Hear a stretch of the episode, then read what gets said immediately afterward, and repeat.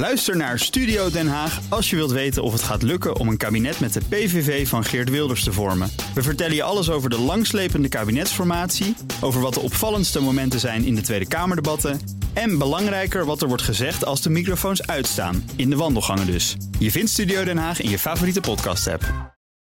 Dit is de Oekraïne Ochtend Update. Mijn naam is Geert-Jan Haan. En ik ben Bernard Hammelburg. We praten hierbij over de laatste ontwikkelingen in Oekraïne. En de gevolgen voor en de reacties van de buitenwereld. Je vindt deze podcast in je favoriete podcast-app. Er is verwarring ontstaan over de levering van Leopard 2 tanks door ons land aan Oekraïne. En dat gaan we onder meer bespreken in de Oekraïne-update met de buitenlandcommentator Bernard Hammelburg. Bernard, goedemorgen. Goedemorgen Bas. Allereerst het laatste nieuws over de Leopard tanks. Want wat ik hoor is dat er nou nu 14 gaan naar Oekraïne. Dat is niet echt veel, hè? Nee, het probleem is dat ze niet van ons zijn. die Leopard tanks zijn geleased van uh, Duitsland. Uh, en aanvankelijk was, denk ik, Nederland iets te enthousiast in het toezeggen van die tanks. Maar daar zijn uh, discussies over ontstaan. Net de Denen hebben hetzelfde probleem. Maar er zijn discussies ontstaan met Duitsland. Omdat Duitsland zegt: ja, wij willen ook proberen om zelf Leopard twee tanks te leveren. Uiteindelijk is het een Duits product. Alleen dat lukt nog niet zo hard. En enfin, er, ontstond verwarring en die is er nog steeds. Um, mijn indruk is dat dat hele plan om Oekraïne op korte termijn van geavanceerde uh, tanks te voorzien helemaal in het water valt. Niet alleen door Nederland, maar ook de andere landen die wel willen, maar niet kunnen. Of die tanks hebben en die blijken eerst heel lang gerepareerd te moeten worden. Um, en dus wordt er nu ook teruggevallen op een ander type tank. Dat is de Leopard 1. Ja. Daar, daarvan, daarvan zijn er nog een heleboel. En dat is ook waar Nederland het over heeft. Ja, daar kunnen we er misschien met een paar landen samen wel iets van 100 bij elkaar vinden.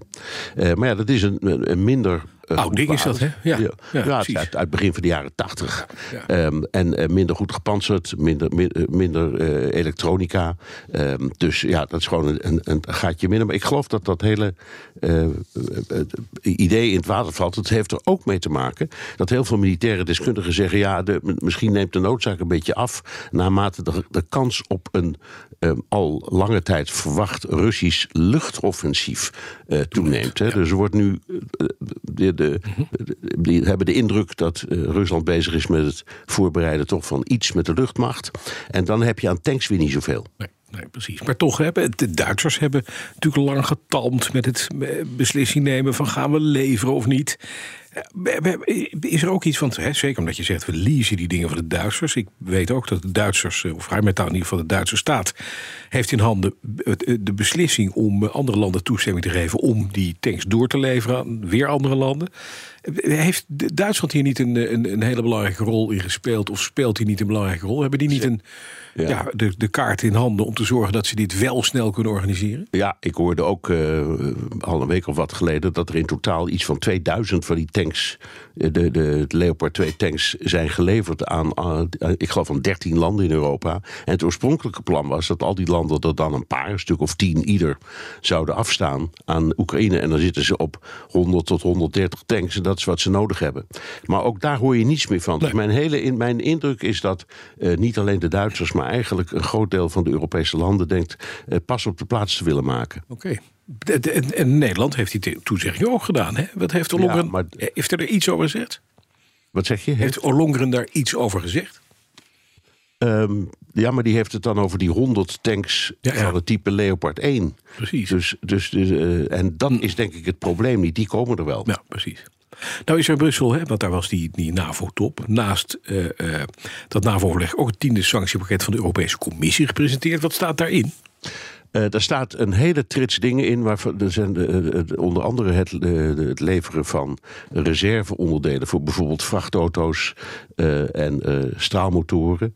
er schijnen bedrijven te zijn die dat nog steeds leveren. En zo nog een hele lijst van essentiële producten. Er staat ook, en dat vind ik eigenlijk het meest ja, pikante, zal ik maar zeggen. Voor het eerst een sanctie in tegen toeleveranciers van Rusland. En dan gaat het vooral om Iran. Uh, mm. Dus die, die, die komen nu ook op een sanctielijst. Ja. Alleen gaat maar toepassen. He, als Iran precies. iets levert aan Rusland, hoe wou je het tegenhouden? Ja, precies. Dat is lastig. Uh, dus, de, dus het is, ja, is weer voor een heel groot deel symboliek. Ja. En er is heel veel eh, studie gedaan de laatste maanden naar of, of die sancties nou werken en zo ja, hoe. Dat valt reusachtig tegen. Het gaat eigenlijk met de Russische economie helemaal zo slecht niet. En ook met de bevoorrading niet om verschillende redenen. Ze importeren heel veel parallel. En dus illegaal. Maar het komt er wel. Ja. Dus hè, landen die iets hebben gekocht dat niet mag, of dat niet aan Rusland mag worden geleverd en het toch doen. Ehm, en eh, er zijn ook vervangingen. Het voorbeeld dat je steeds hoort is chips. Die krijgen ze niet. En die kopen ze nu in China. Dat zijn een stuk minder goede chips, Ja. maar ze doen het wel. Ja, precies. En, en, en de auto-industrie die begint dus weer op gang te komen. Dus, Hm. de, en het is een hele theorie dat landen met sancties uiteindelijk zelf leren om daarmee om te gaan en gewoon door te leven. En dat is nu een beetje het geval. Ja, dat, dat sanctiepakket moet een maximale impact hebben op de Russische oorlogsmachine. Ja, als we dat, zo horen, dat dat is ook een steeds- symbolisch verhaal. Het heeft, het, het heeft het dan steeds even, maar na een tijdje dan vinden ze een weg, een, een geitenpaadje, om het toch, toch te regelen. Ja, precies. En dat heeft, daar hebben die sancties, die sanctiemaatregelen dus niet zo heel veel eh, van doen. Nog even naar iets anders, want Stoltenberg, Jens Stoltenberg, zijn een persconferentie achteraf. We gaan nu als NAVO-ministers, dus de onderlinge NAVO-landen, niet als NAVO zelf, maar als landen samenwerken bij het, eh, het verder eh, opvoeren van de defensieindustrie. Hoe, hoe gaat de NAVO dat regelen? Nou, dat in de eerste plaats, dat, dat voornemen hebben ze. En eh, dat is ook wel verstandig. Je moet even denken aan het model van eh, het eh, coronavaccin. Hè, waar eerst, eh, aan het begin waren allerlei landen die zeggen, zeiden dat gaan we zelf doen. Nederland bijvoorbeeld, met Janssen en andere landen ook. En op een bepaald moment zeiden ze, nee joh, dat moeten we, daar moeten we gewoon één groot project van maken. Dan komt iedereen aan de beurt. En, en dat, zit, dat, dat model willen ze proberen te gebruiken. Ik weet niet precies hoe dat werkt met de defensieindustrie. Maar het belangrijkste in dit geval is munitie. En dan vooral 155 mm granaten die in die, bijvoorbeeld in HIMARS of andere artillerie past. Want daar is het grootste gebrek aan. Ja. Eh, aan de andere kant, dit, dit is nu een voornemen op het top. Maar het besluit om het echt te gaan doen wordt pas genomen op de volgende top. En die is op, wat zie ik hier op de agenda, 22 en 23 maart. Ja, dat is- dat is nog ruim een maand. Nou. Dus daar heb je het weer. Mooi voornemen. Maar ehm, ja, eh, de, de, de- de- als je tot die datum wacht om het uit te voeren, Ja. dan ben je weer te laat. Een maand Dus verder. Ja. Een maand verder. Heb je dus ook niet zoveel aan. Nee, dat hoorden we gisteren Zelensky zeggen van ja, die, die we gaan gewoon door in het vechten. Hè. Dat is die loop, loopgravenoorlog in Bakhmut tegen het Russisch leger en tegen de troepen van Prigozhin, die, eh, die huurlingenbaas van eh, Wagner. Amerikanen hebben gezegd, althans dat zegt de Washington Post... jongens, concentreer je nou op een tegenoffensief in de lente. Laat Bakhmut even voor wat het is. Precies, dat, eh, dat is de opvatting van de regering Biden. Eh, het geldt niet alleen voor Bakhmut, maar ook andere plekken waar ze eh, blijven doorvechten. Eh Prigozhin, nou, nou, voor zover ik begrijp, die gooit ook een beetje de handdoek in de ring hoor. Die zegt: ik, ik, ik, ik kom niet zoveel verder. Het probleem is: het, het, het Russische front schuift inderdaad iets op in westelijke richting. Ja. En de Oekraïners geven ongelooflijk veel verzet.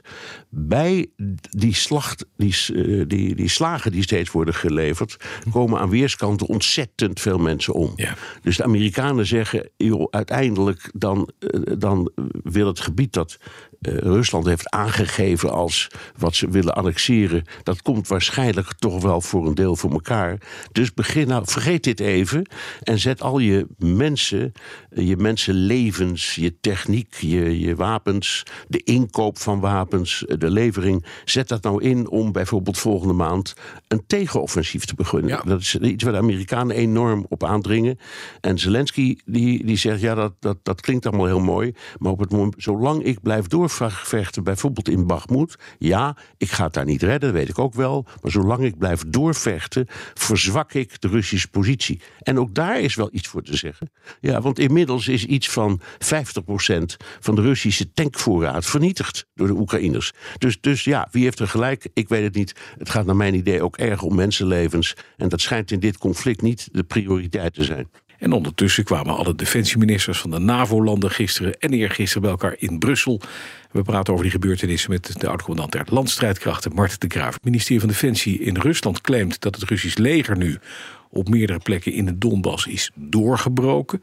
Wat, wat hoort en ziet u uh, uit dat gebied? We zien uh, drie Russische divisies, eenheden van ongeveer 10.000 man.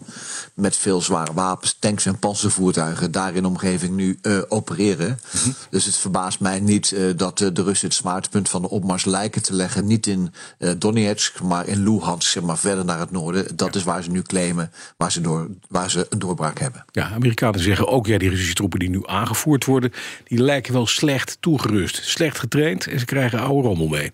Ja, en die oude rommel komt natuurlijk uit de magazijn, omdat veel moderne Russische tanks en panzervoertuigen zijn uh, uitgeschakeld. Dus dat is ouder spul. Ja. En inderdaad, we moeten niet denken dat je reservisten op een vrij korte termijn, zonder het gebrek aan ervaren kaderleden, dus officieren en onderofficieren, ook goed kunt trainen. Laat staan dat ze goed zijn gemotiveerd omdat ze uit huis zijn gehaald. Precies. Alleen ze zijn nu inderdaad daar bezig. Uh, dat is ook waarom de Amerikanen zeggen: concentreer je nou niet op dat Bagmoed, want dat is strategisch niet zo van belang. Maar zorg er nou voor dat je klaar bent voor een tegenoffensief in de lente. Dat zegt althans de regering Biden, volgens de Washington Post. Hoe kijkt u daarnaar? Uh, ik snap wat ze zeggen, maar het lijkt een beetje een schijnbare tegenstelling. Want mm -hmm. troepen die je in Bagmoed hebt, zijn andere troepen als troepen waarmee je uiteindelijk het offensief in wilt gaan. Ja. Bagmoed zijn vooral infanteristen die in loopgraven zitten. En het, uiteindelijk gaat uh, Oekraïne de tegenaanval doen, natuurlijk met de uh, wapens die ze van ons krijgen, de zware wapens, de tanks en de panzervoertuigen, die er nog niet zijn en waarvoor de opleidingen nog uh, bezig zijn. Dus het verbaast me niet. de waarheid ligt hier echt ergens in het midden. En Bachmoed prijsgeven heeft natuurlijk ook een waarde, zeker in mm. symbolisch opzicht. Ja, want inderdaad, als je dat nu prijsgeeft, zou je dan wel kunnen terugkomen. Inderdaad, als je kijkt vanuit het pure militaire, op, op, andere manier, op een andere manier op het slagveld, op een groter slagveld. Nou, wat we gaan zien is uh, dat uh, de Russen waarschijnlijk eerder offensief zijn gestart. En dat klopt ook, hè, die eerste ja. tekenen zien we wel.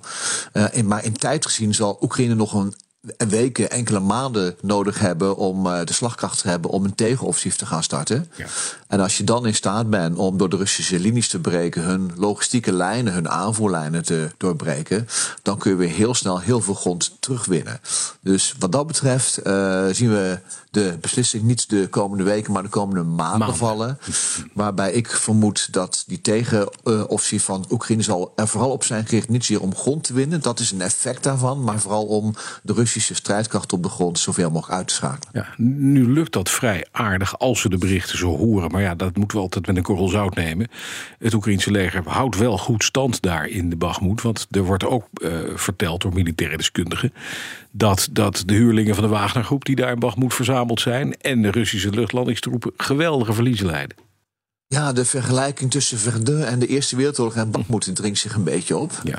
Verdun was een plaats aan de Maas, een plaatsje wat ook geen grote waarde had, maar een enorme verlies heeft uh, gekend aan beide kanten.